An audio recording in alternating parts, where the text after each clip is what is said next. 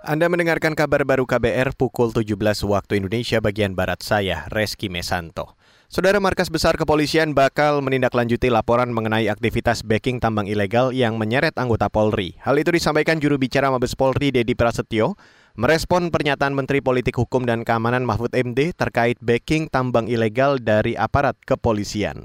Saya sudah menyampaikan ke Pak Wakabaris sama para prinsipnya Polri bekerja sesuai dengan fakta hukum.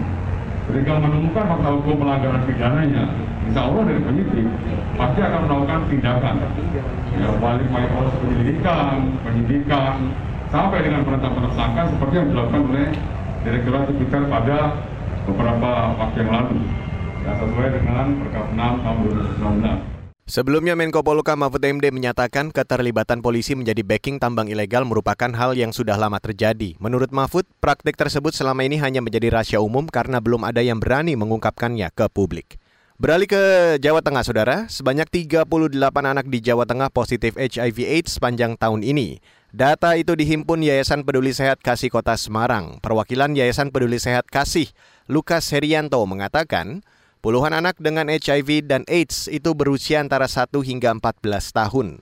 Selama dua tahun terakhir, anak-anak itu kesulitan mendapat obat antiretroviral atau ARV khusus anak berbentuk sirup. Di samping itu, ARV hanya bisa diakses di fasilitas kesehatan Kota Semarang dan Rumah Sakit Karyadi.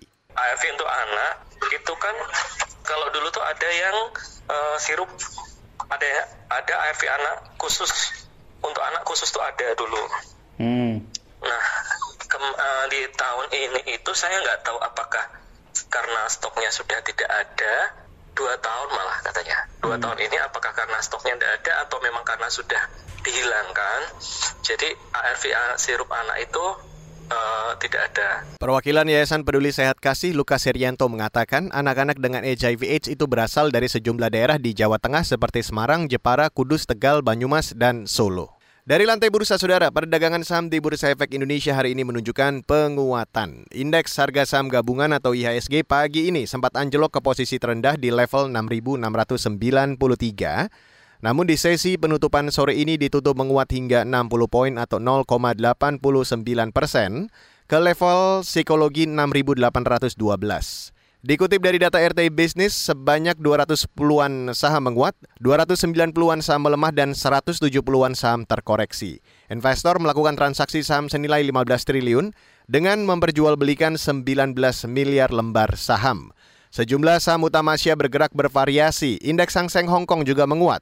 Sedangkan Nikkei Jepang dan Shanghai Composite Index dan Straits Times Singapura melemah.